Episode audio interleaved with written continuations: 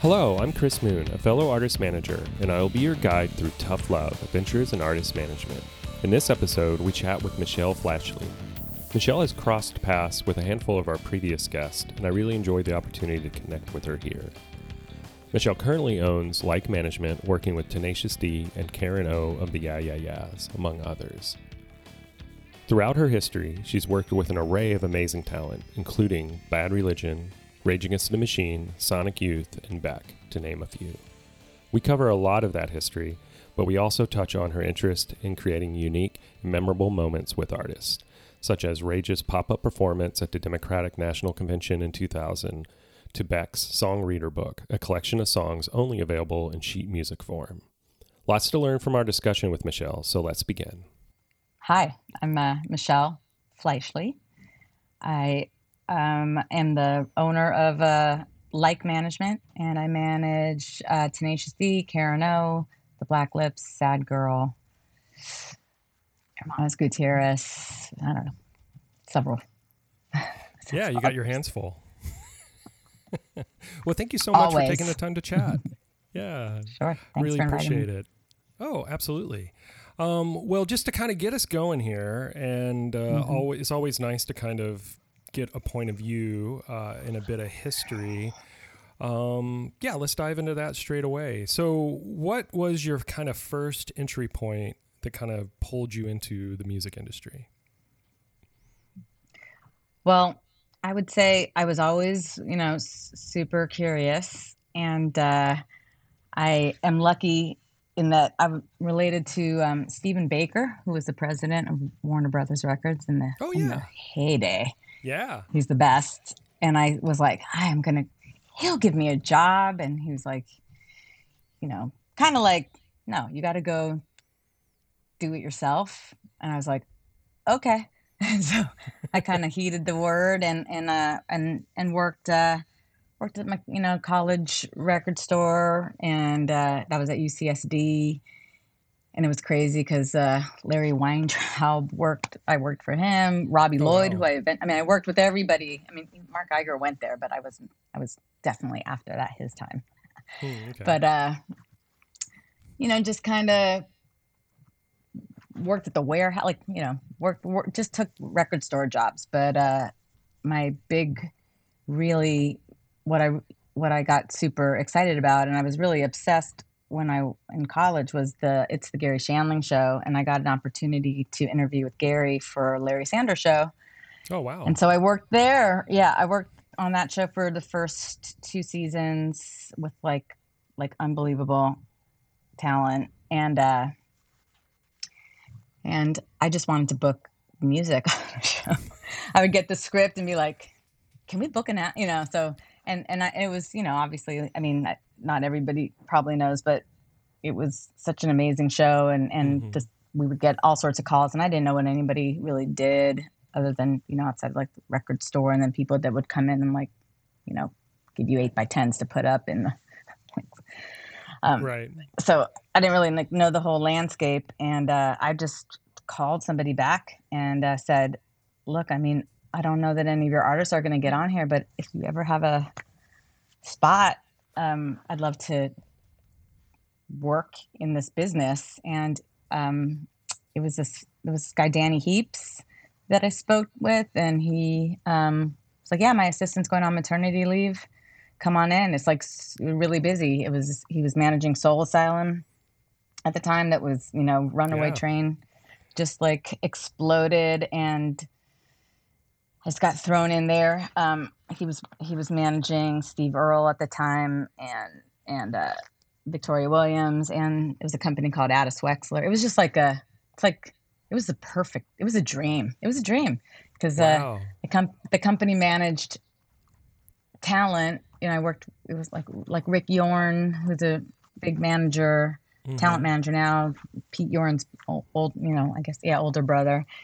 They managed actors, and then Nick Wechsler on the other side had produced like you know, Drugstore Cowboy and just Sex Lies and Videotaped. Wow. and then there's the music department and and i just was like yes like this is ev- like this is it. I and so i just thought like i'm going to be there forever. And and we were uh yeah, Soul Asylum was, you know, I'm touring and that was just insane. And the Donnie Einer, I mean, I had no, just thrown in, you know, like a huge hit and uh, um, no idea what I was doing. Even the, the tour manager who like called me and said, "You don't know what you're doing, do you?" I was like, and his name's Bill Bill Sullivan, legendary tour manager. You know, yeah.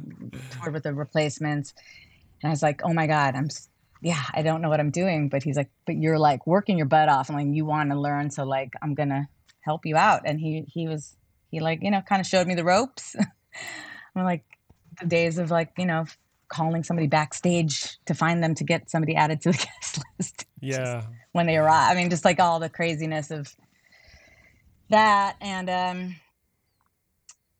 yeah, I mean, Victoria Williams, you know, had um, it was right you know before she signed to Atlantic Records, and uh, you know, kind of started Sweet Relief around then, mm-hmm. which I mm-hmm. yeah. was, I mean, an incredible thing, and and then that tribute album, and I mean, I just had like an amazing, like life was super sweet. And then uh, uh, we had an opportunity to start to manage Bad Religion, and uh, started working with them. Like, you know, they were they were playing in Irvine, and like Green Day was opening for them. It was like Recipe for Hate tour, and I was like wow. so excited. And then then got to be a part of like that situation where it was like Recipe for Hate, kind of like up upstream to Atlantic, and then we did mm-hmm. Stranger Than Fiction. I mean, it was just a crazy. I was just it was like a crazy time, and and um, just working. Yeah, just being you know Butch Vig worked with Soul Asylum, and and Andy Wallace like mixed the Bad Religion. I mean, it's just like wow, gore. Yeah. I, just in, in just an insane situation, and and Victoria just made a beautiful. You know, it was just it was awesome. So, um, I was pretty pretty much that's it. And then uh, Danny got a call to uh, be the head of marketing at RCA Records, and he's and he's a New Yorker, and he's like, "I'm I'm gonna go." I'm like, "Oh, okay, what happens?" So uh, wow. he's like, "You got to come out here. You know, you got to come to New York." I'm a LA girl. I'm a 4th mm-hmm.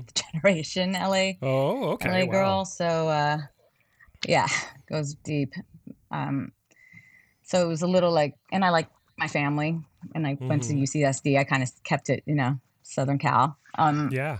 But uh, he was like, you know, you got to come out here and uh, and work with me. And I uh, went out to New York and uh, just kind of coming from a small, you know, smallish company it was, you know, twenty people, but smallish company to like RCA sure. Records, New York City.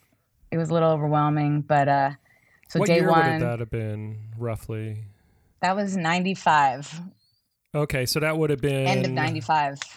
Yeah, that would have been like pre Dave Matthews, pre RCA. oh, it was really... Dave Matthews. Was it right no, at that time? Yeah, Dave Matthews.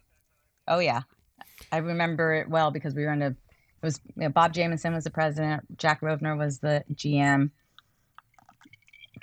Uh, but it, it was, you know, it was kind of good because I needed, I kind of needed that like understanding. I mean, I, I kind of had it and I kind of faked my way, like Atlanta, you know, I, I mean, I, I just was so lucky. Like I worked with such awesome, awesome people. I mean, all the Atlantic people, I knew them so well because Victoria's record came out there and Bad right. Religion's record was there. So it was just like, I mean, to this day. And uh, yeah. Um, but yeah, so 95, I show up there and I take a, a day of meetings and I was like, I can't do this. And I just remember like calling my mom on the phone, crying, mm. like, not, I can't move to New York, blah, blah, blah.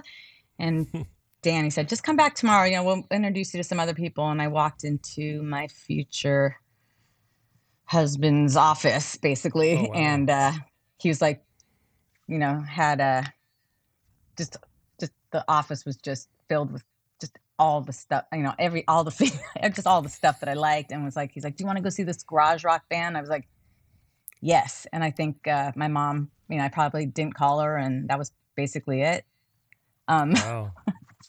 just like eight months later, I think we were engaged. I don't know, um, but uh, yeah, it was a it was a short-lived run because I'd been doing so many things, and uh, I guess you know, I, Danny was like, oh, you know, I just didn't think it all through. I guess I was just his assistant, but I was like, but I've been doing so many other things. I don't really necessarily want to answer your phone. So I was kind of doing tour marketing and it was short lived. It's too big. Like, that was company. Mm. I mean, some, you know, I just wasn't, it was hard. It was, you know, it was like, yes, Dave Matthews record came out like the week after Hootie. And then I, I like Hum had had a record come out that I you know loved and then there other records coming out and they were on tour and i just you know i get i kind of get it now you can't take care of literally everything that, that's happening at all times but like coming from artist management right. you're kind of like how do you not so um yeah, i left yeah. um i would say probably four, four months maybe even less i don't know it was short oh wow. and uh and uh and bad religion yeah. um had briefly worked with Elliot Roberts, um, R.I.P. But um, but he um, they they the yeah. Bad Religion guys uh, hired me back on and uh, kind of ran my own little outfit for a while, and then Danny kind of came back around to management after leaving RCA, and I was kind of back where I started, but in New York, and then uh, yeah, was managing this band called Gaunt out of um, Columbus, Ohio, and uh, they had like a alternative tentacles mm. record and a thrill jockey record, and then it was like Warner Brothers, you know, wanted to sign them, and Bruce McGuire was the A&R guy out of you know Minnesota. I don't know, and uh, I flew out to I flew out to LA and got a call at the same time from Rick Yorn, who was starting a new management company with the guy from CAA. I don't know. It was the company was called AMG, and I was like, awesome. Maybe I can pivot back to LA, and uh, went and mm-hmm. came out to take some meetings at Warner Brothers, which was really bizarre and crazy because so many people in that building at the time were from Ohio, and Gaunt was from Ohio, and it was like Tom Beery, Grover had like the, the Gaunt first seven inch. I was like, maybe maybe this will work. You know, maybe, wow. maybe you know. Yeah, there was there was like yeah, good time. Like you know, Peter Rao was their marketing guy. He was the Ohio guy, so I was like, this could be this could be awesome, you know. But um, yeah. Anyway, but and then I yeah I went and met with uh, the AMG folk and just couldn't do it. You know, just couldn't do it, and I was kind of uh, kind of bummed. Mm. And then uh, I got and Peter Rao called me and said, you know, John John Silva is looking for a day to day manager for Rage Against the Machine. I was like, yes. And cut to like several years back, Danny Heaps had taken a meeting with Beck, and I was like, oh my god, like, you know, yeah, we should definitely manage Beck, you know.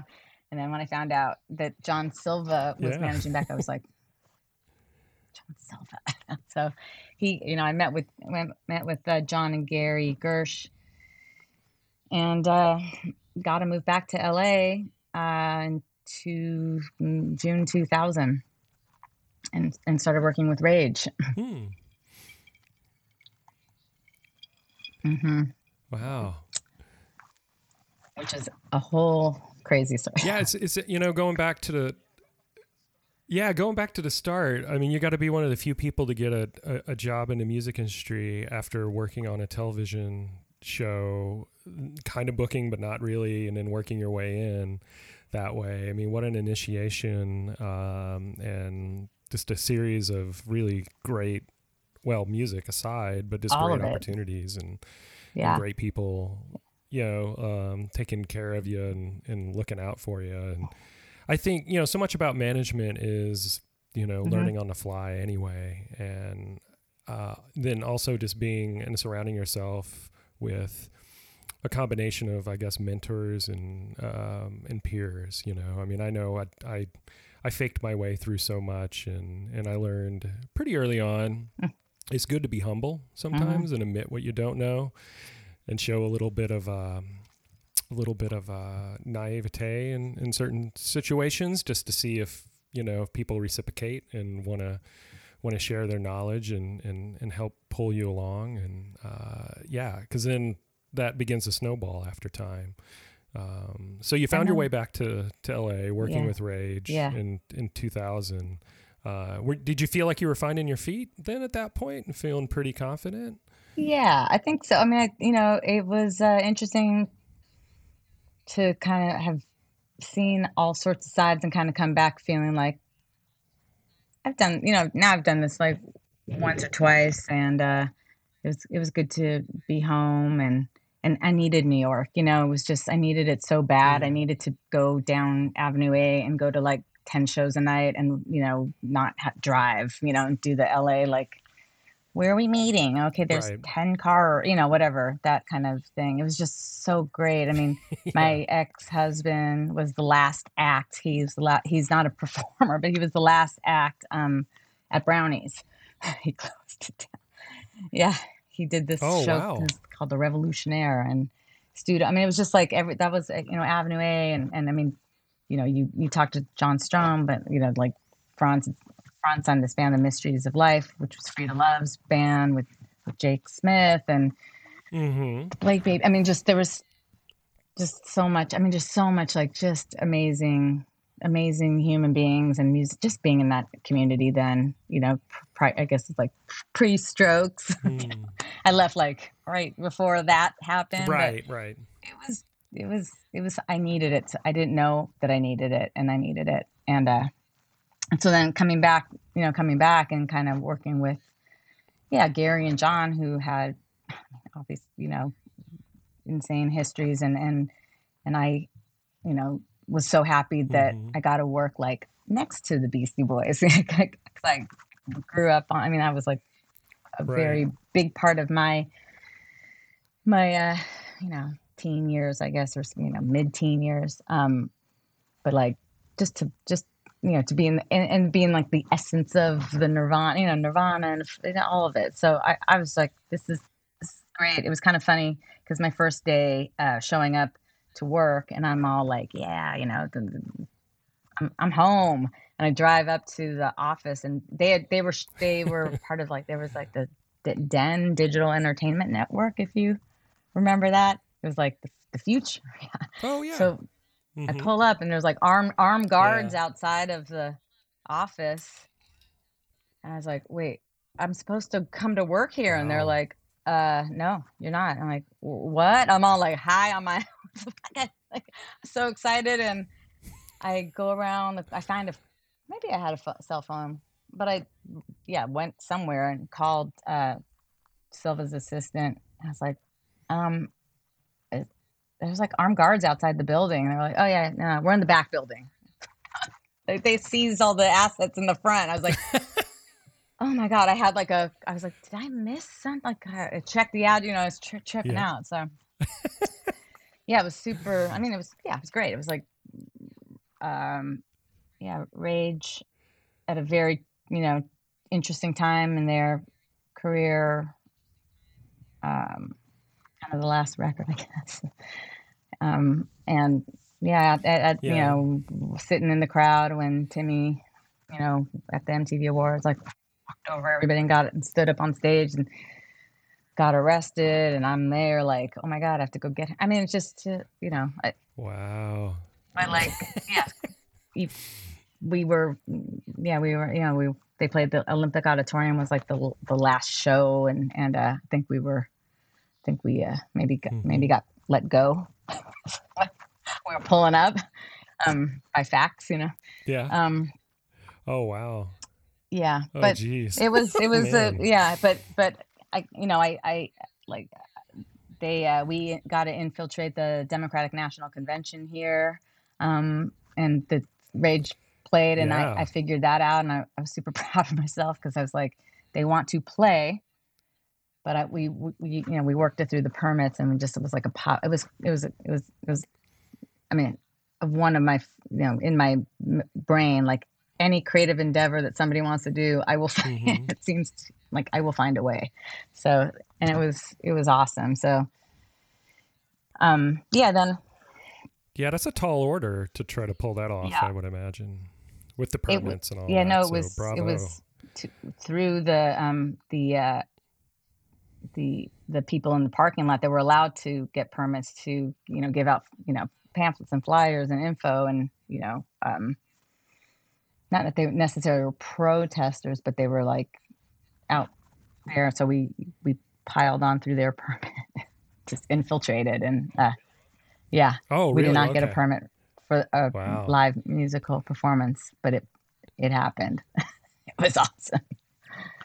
Um, yeah, Yeah. but um, I have that record on vinyl when they pressed it on vinyl for Record Store Day a few years ago.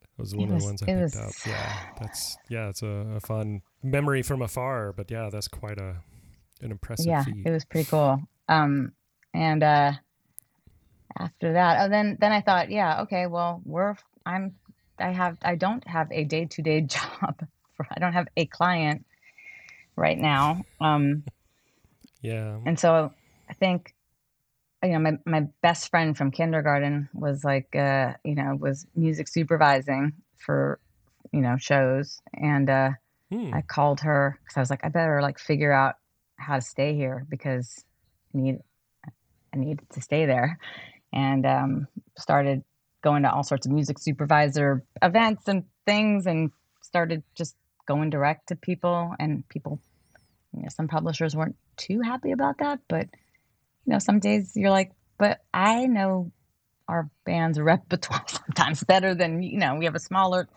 so it was kind of fun just to start making those relationships and john was like this girl's you know she's gonna make herself handy and um started working with jim you know jimmy eat world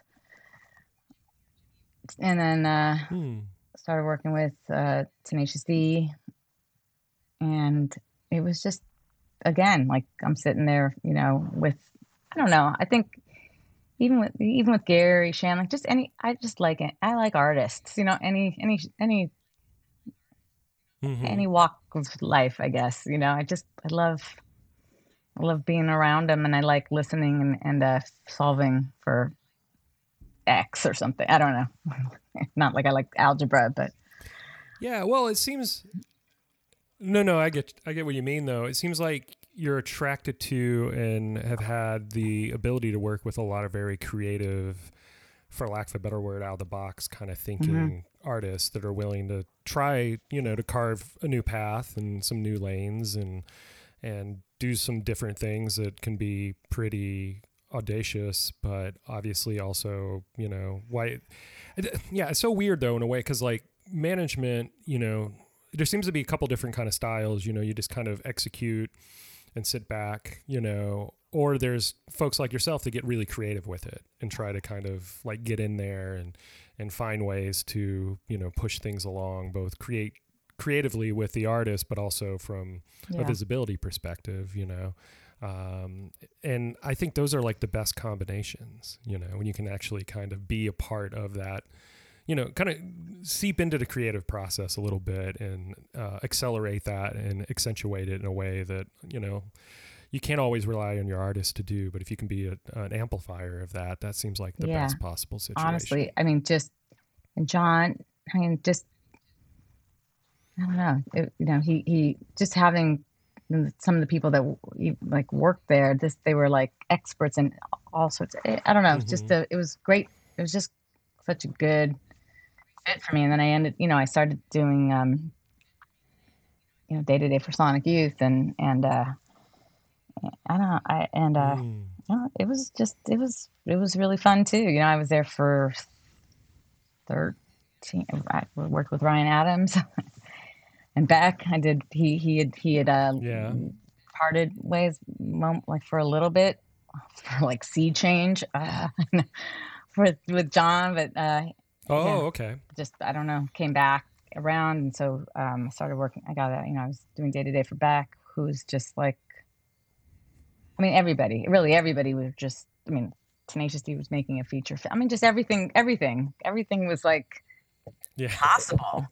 um, and so yeah, just having a Mhm.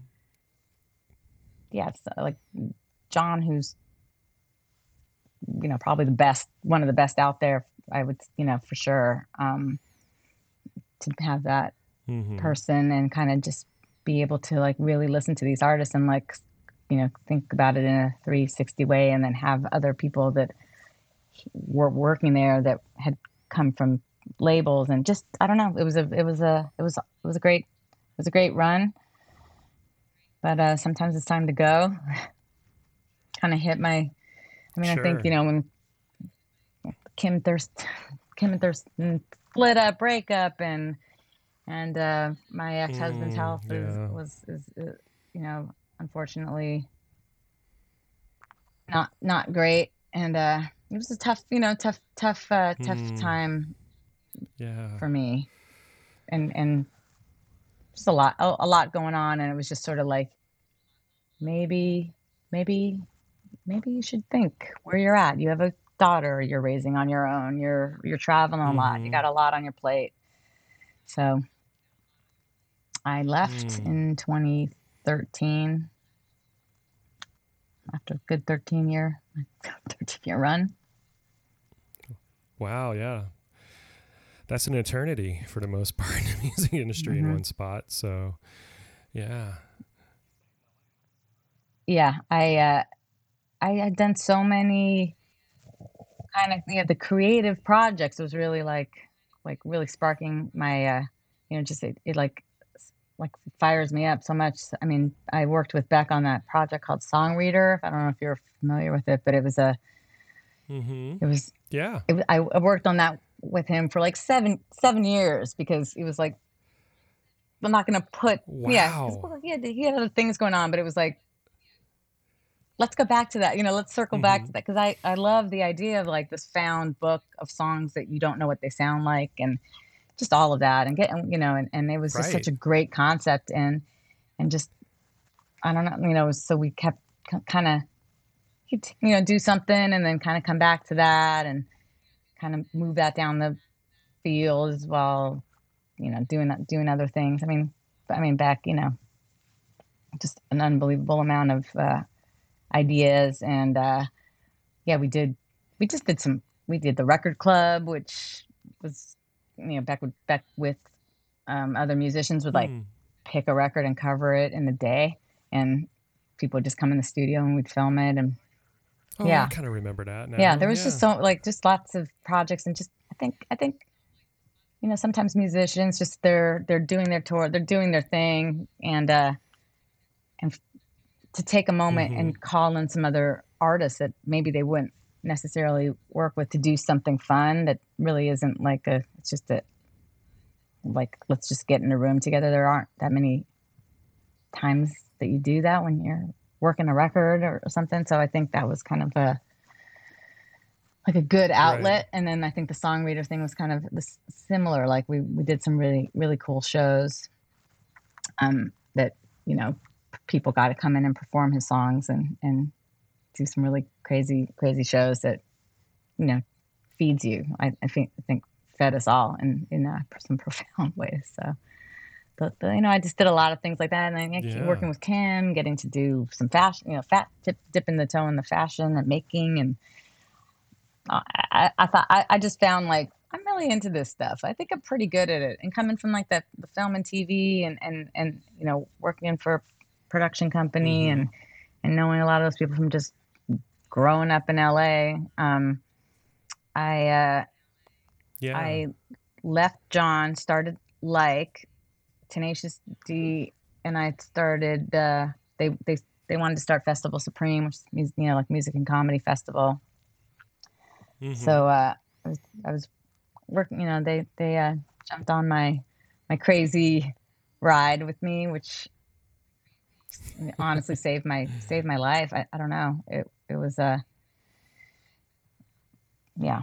Yeah, gave you something to focus on for a moment. Yeah, gave me something that. to focus on. Yeah. I mean, they they um I mean they really like you know saw I don't know they just jumped you know jumped jumped and came with with me and saved my life really. And uh God we got to do you know the, the festivals. And then I uh I talked to Tom Windish because I was kind of like in that space that I kept seeing how much you know how hard it is to break an artist um and and in an agency Mm-hmm. I, felt like all those agents. I mean, all the all those like certain.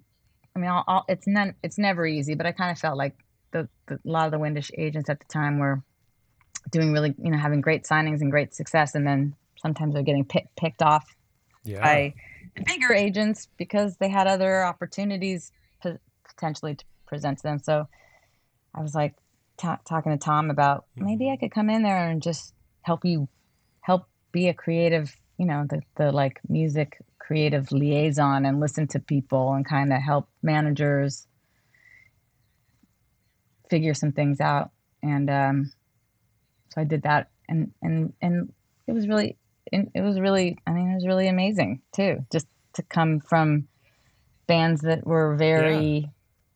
of a certain time, I guess, with John. I mean, not not so much maybe not Jimmy World too. I mean, every you know everybody was a kind of came up around the same time, and then to go someplace where there, there weren't maybe maybe not rules, but just a different ethos maybe with some of the the people at, at Windish. Hmm, like yeah.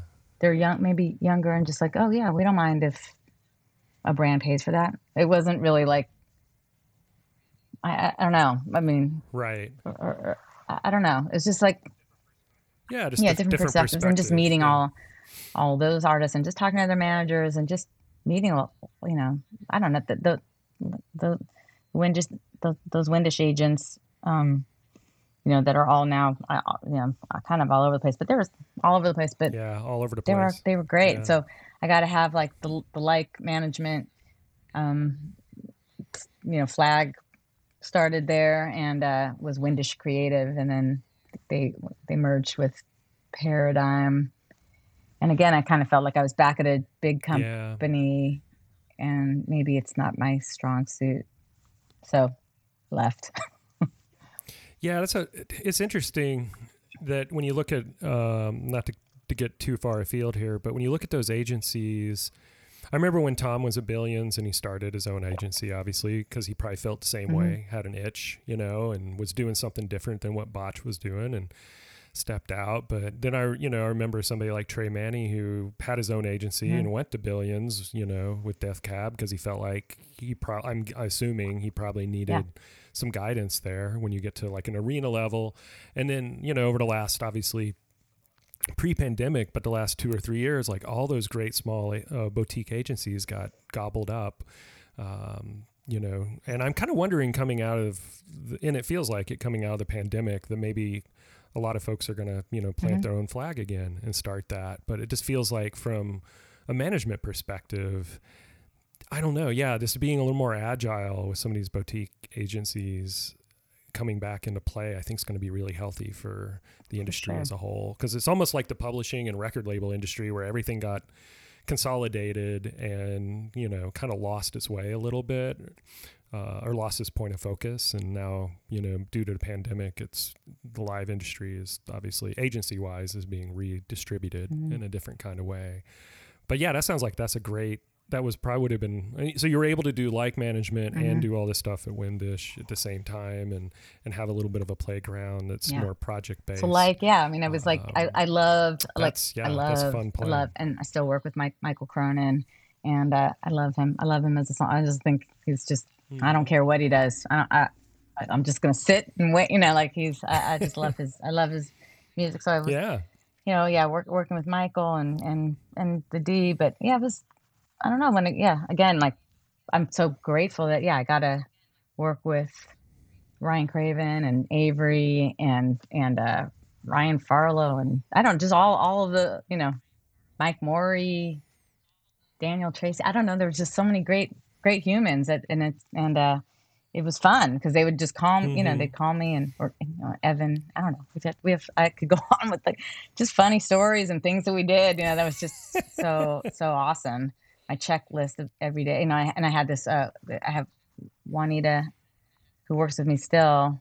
She was kind of my Windish creative like side, sidekick. She can can finish my sentences most of the time because hmm. I I know sometimes I, sp- I speak Michelle. I, I you know Jesse Jesse who's worked worked with me at Silva and has kind of followed my sure followed along with me. Um, he's I think he speaks Michelle too. He's he's kind of been with me the whole time, and, and Juanita now, you know, she she came in obviously during Windish times, and and uh, we you know well, she, we all worked together at like with a couple other rad humans.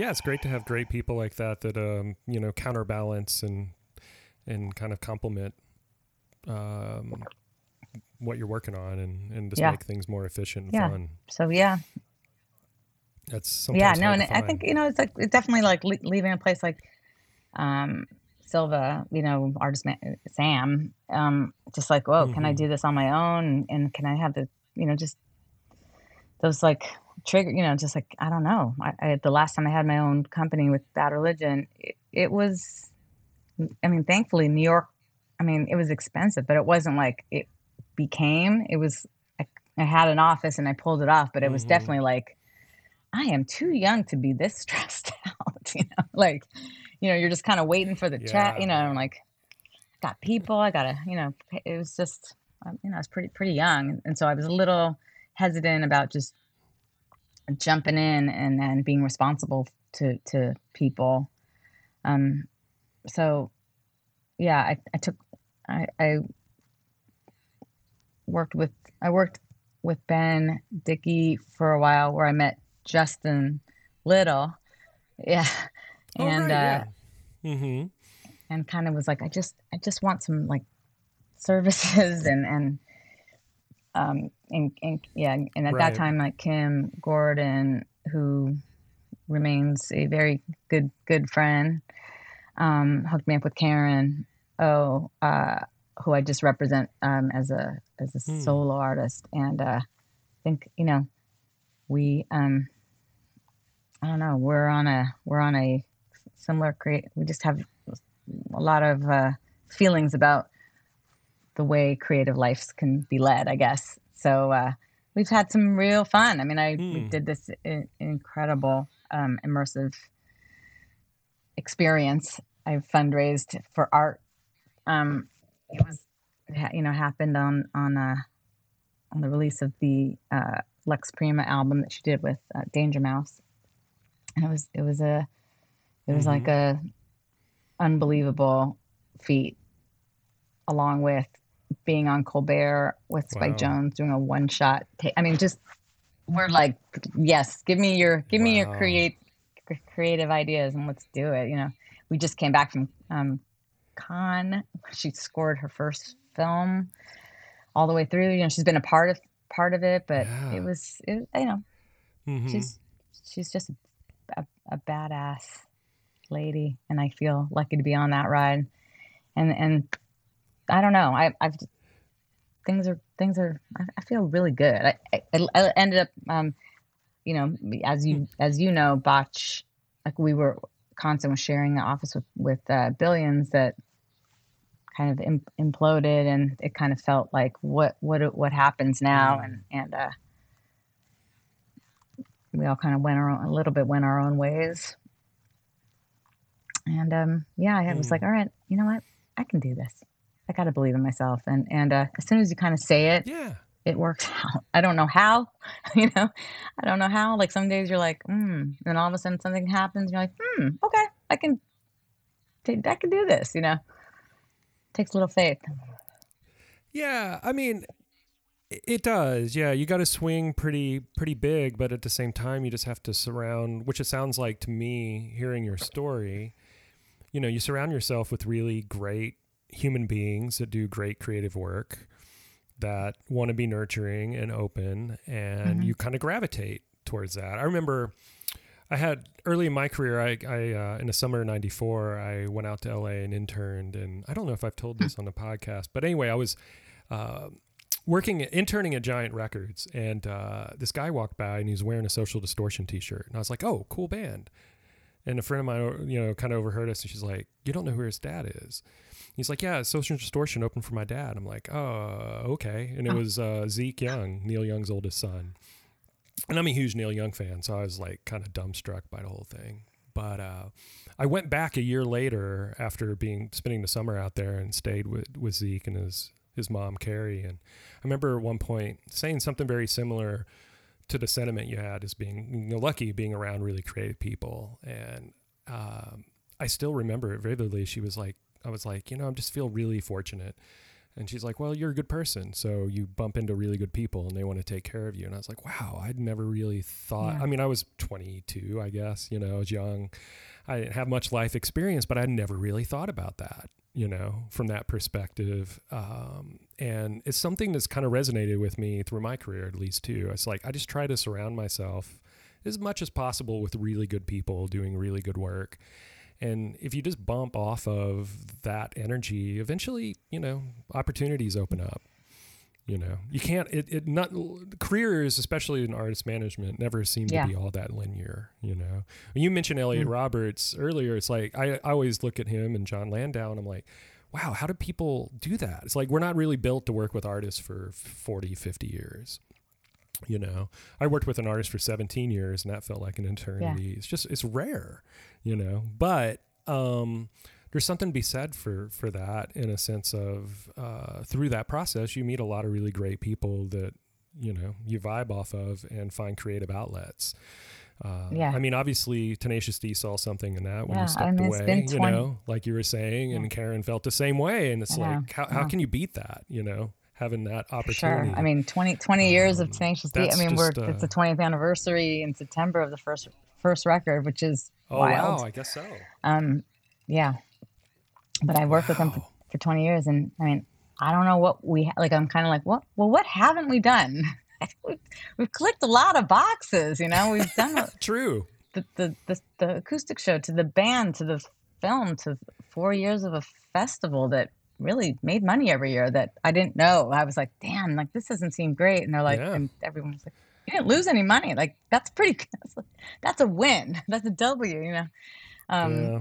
I, I don't know. So I don't know. I don't get, we did a, we did a bug. We, we well, checking a lot of, checking a lot yeah. of box, but I mean, th- those guys like, I mean, see, I, I, I wish we podcasted the pandemic because we worked the entire time, and every Wednesday we got on we with Jesse. The four of us got on a Zoom and zoomed every Wednesday, mm-hmm. and I uh, brought in oh, wow. you know special guests and special guests like Don Meller, ladies and gentlemen, the Rebel Steiner. You know their agent, what their their attorney. Their you know just it's, it's really fun. And it would just I wish we recorded some of it because it was, you know, just the the the fun, the oh. fear, the I don't know. It was a really it was kind of fun, and we just they worked the whole kind of worked the whole time, which was, in, in you know, and I I, I kind of I, I I think I needed it. You know, I think I needed to take that mm-hmm. take that beat and reassess and and and think. And uh, I got really lucky because we we Tenacious D uh, just got back on uh, February 27th from Europe, 2020, on like a big, their big, like mm. a big mm. arena tour over there. So wow, I was like, oh, okay, like yeah, I can take a, I can, I can pay everyone, I can keep everybody, and, and then just sort of let the year, you know, be with mm-hmm. my my 16 year old who got her driver's license. So it's a little like, oh, you want to watch Quentin Tarantino films? Wow. All right, let's do it. so that was that was kind of a a, yeah. a little blessing oh. for me. Otherwise, uh, who knows? Who knows where she would be. totally. I mean, it's a, it's an odd time to uh, to probably be a teenager through the pandemic. It'll I'm sure it'll have lasting effects. But yeah, there's a I've there's been a lot of people I've talked to that have had similar experiences where well Tom Osborne mentioned that too, like spending time with his family and listening to music at home and watching movies. It's um, yeah, there's a lot of uh, I mean, where would you find that in the hustle and bustle of oh what God, we're used to doing typically?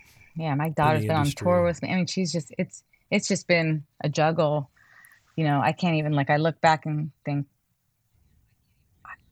how did we? How did I do that? You know, I was this, pretty much a single parent and and uh, just juggle, juggle, juggle, and raised yeah. raised by a lot of aunties and you know, um, fam, you know, fam- families mm. here, but my mom's my mom's a crazy like me, kind of a crazy workaholic. Same with my brother. So I don't know.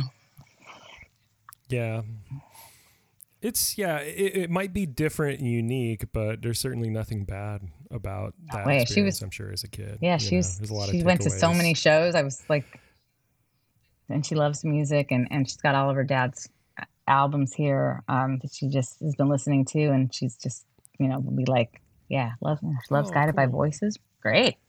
if you're gonna listen to guided, yeah, yeah. She's oh, started awesome. a fanzine. Um, man my like she interviewed her first interview for her wow. fanzine was Kim Gordon was generous enough to give her her time. Yeah. Oh wow! And uh, Christian Stavros, awesome. who's old friend. Uh, I mean, she interviewed Angel Olsen, who she's a huge fan of, and she just writes about music every. Oh, yeah. Has a blog and writes about music and listens to you know everything. It's pretty cool. Mm-hmm.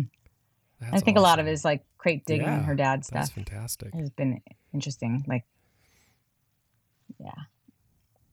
It's yeah, well, it feels like it's it's funny in a way. I mean, it, it's hard for me. I don't know about you, but it's hard for me to think about all a lot of those artists you mentioned in like the 90s and early 2000s as being like right. classic rock. I mean, we don't qualify as classic rock, but it's like when I was a teen, you know, or I imagine we're of similar age, you know, when I look back at like when I started listening to music in the 80s, it's like that music was right. 20 years. I mean, you go back into the mid 60s or late 60s, early 70s, going back 20 years, and it's like that's really bizarre in a way that we've kind of crossed that chasm now. And so it's not, I guess it's not, you know, too surprising that that's coming back around with a little bit more um, of interest with with the younger audience just because it's yeah. 20 25 years. It's hard to believe but it's it's been yeah I like she's now. got so much homework. And and uh, it's kind of con- a lot of homework.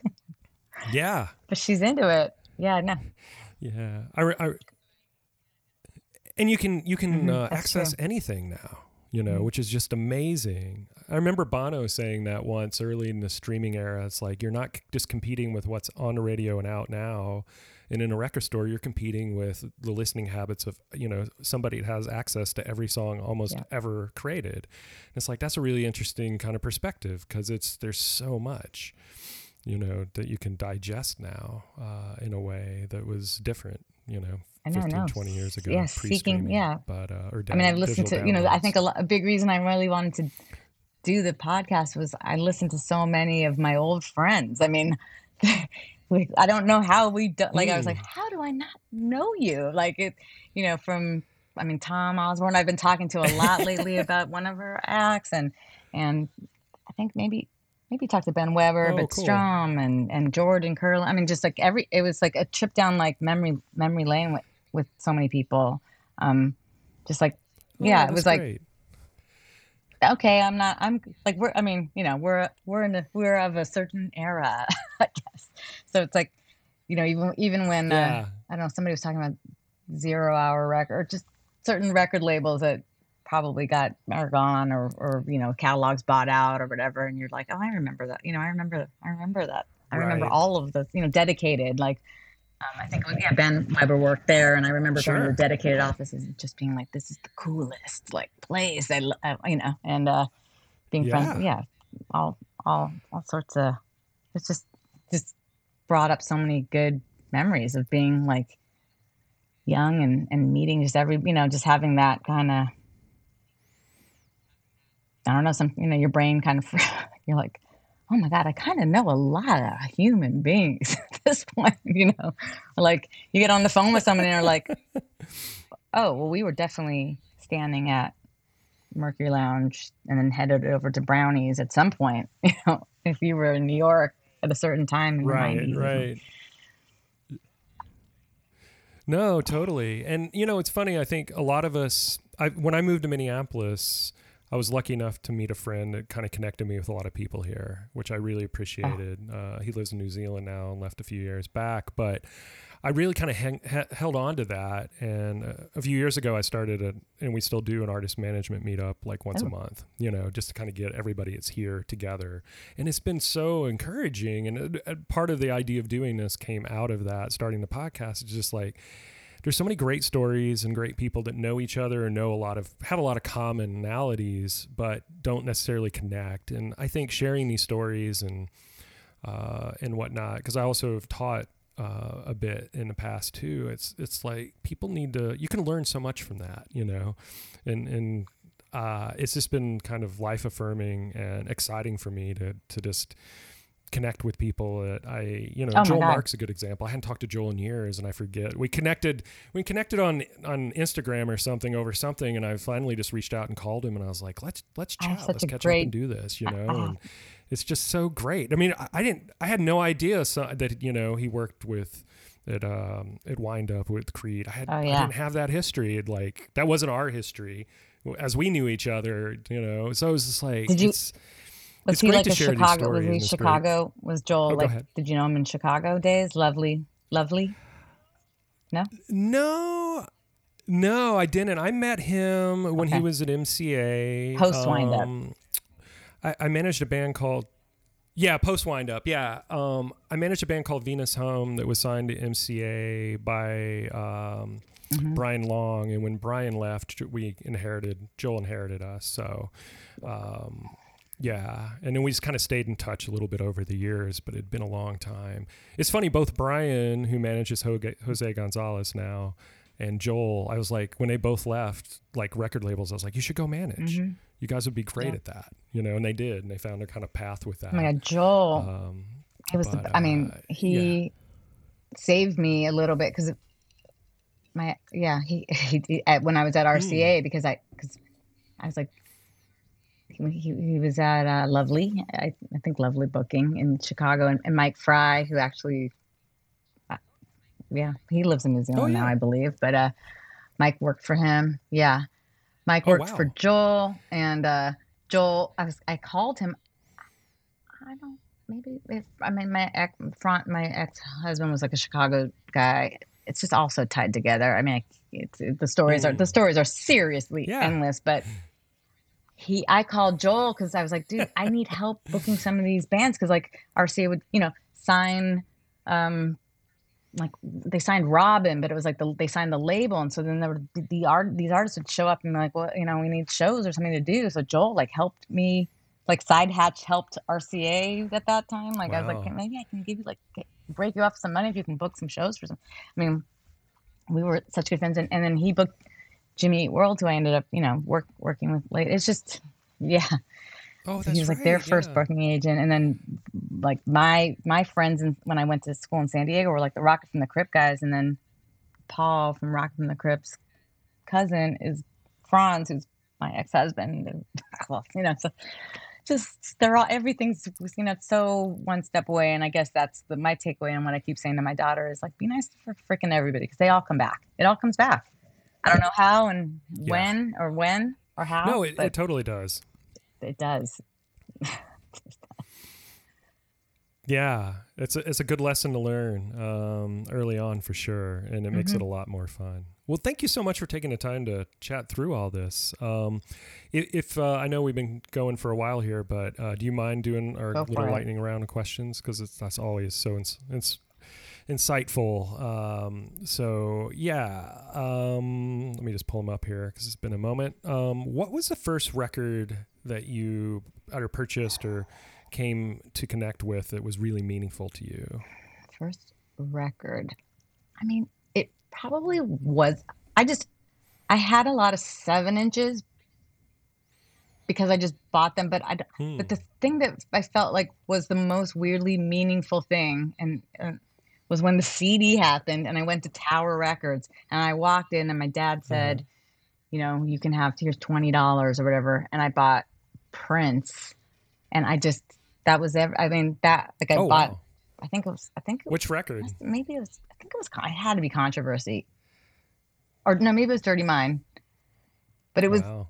i just walked in there and i was like this is what i am buying with my money and it and and i, I definitely had like clash singles you know i i had, i don't know like seven inches and i had definitely was loved madonna so i had like which is so crazy because i know i have the first like 12 inch somewhere in, in, in this in this house but uh oh wow! but I just remember buying that CD. Like, so it was that was I don't know that that was like a moment. I don't I don't know why that over like seven inches, but because I just maybe records weirdly back then were like more accessible. My my my parents had some, so I just like I just bought them. But that was when it was like the, my first CD purchase was strangely like my most standout moment. No, that's that's a great one for sure. Um, what was the first concert you went to? Yeah, well, you know, I know these lightning rounds. My my my mom, my first concert my mom took me to was in Las Vegas, and I saw the Osmond family play in Las Vegas. Yeah. Oh wow. Which is, I definitely was in the like Osmond Jackson five. You know, like th- had those two posters up. Like so, yeah. that was just that was definitely my my first memory of like being in a room with performers playing and I was really young. But my my first show that I chose to go to was Generation X at the Roxy. I walked there. I was conveniently located um, right between I could walk up to Sunset and walk to the Roxy and then I could walk down to um, the Troubadour. And I did go into the Troubadour with these like girls these girls once, but it was definitely so hair metal. and I went in there and I was like, I'm going home. This isn't. I, I don't think I'm gonna. I don't think this is my vibe. Yeah. So I, I, I generation. I mean, I love. You know, I, I love. I love. I love Generation X. That was, and it was walking distance. And I got in trouble a couple times for, for sneaking out. But um. Oh, that's fantastic. Um, what was the last show that you saw? And this might be, we're kind of almost post pandemic now. So it might have been more recent, I suppose, the, than most. But yeah. Um, yeah. Pre pandemic, it was a one two punch of I went to Tame Impala with my daughter at the Forum. And then the next night I went and saw Slow Hollows at the Echo. It was their last, it was their last oh, okay. show. Wow. And, and Aaron, who plays bass in who played bass in Slow Hollows now now works now works for me. so, yeah, he uh, oh, was like, wow. I'm out of I'm out of I'm out of a job, That's but he, crazy. he's he's tour managing bands and and uh and I he's he's he's working with me now. I got him employed post oh, post. Slow Hollows breakup.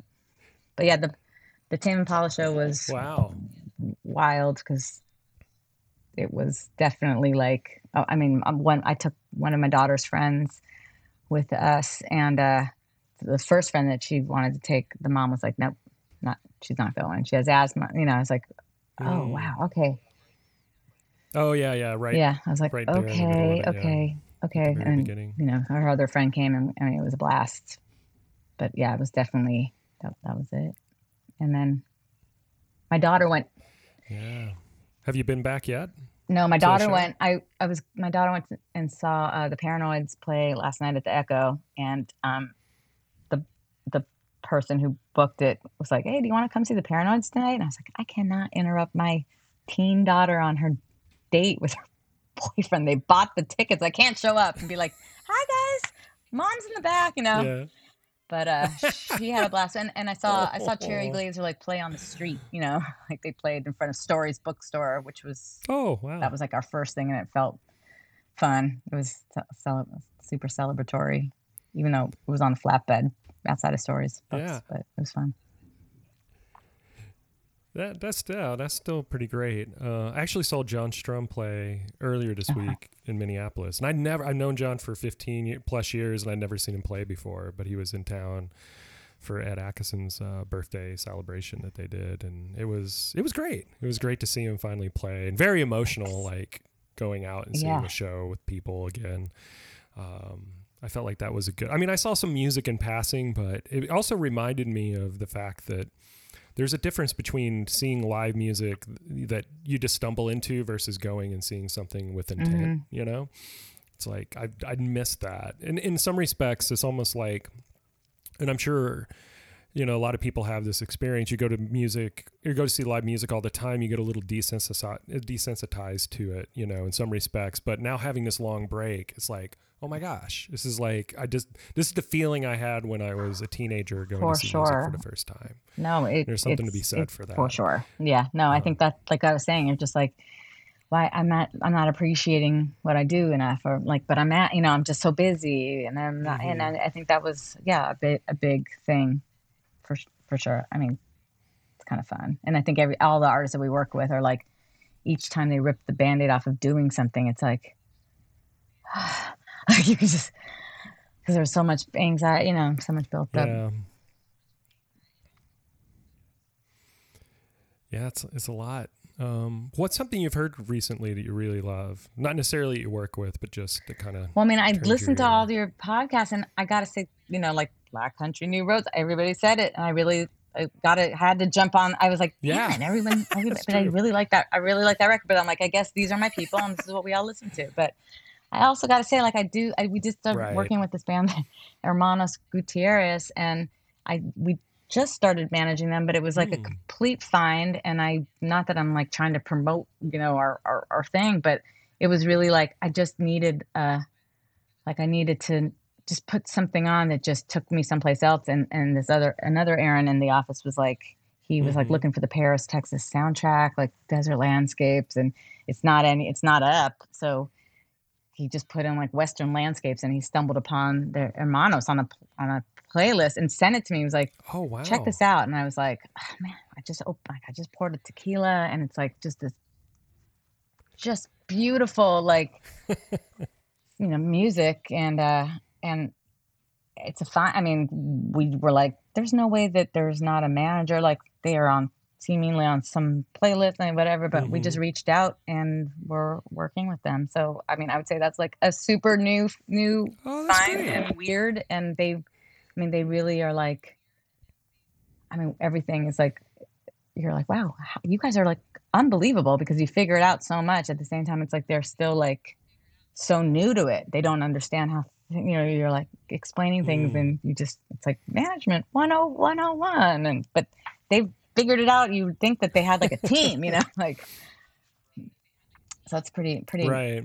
uh, you know, it's uh, I encourage uh, listening to it. Uh, you know, the end of your at the end of your work week, pour a little tequila and just listen to Yeah, that sounds wonderful. Mm. I will look that up for sure. Uh, well, one last question: What do you like to do outside of like work and music? Like, what? Where do you go to disconnect? the workaholic. The non-workaholic answer is, I guess, I think I, I, th- I think the only thing I can really think of is like I like boxing. I never did it until until the Oh, yeah? pandemic.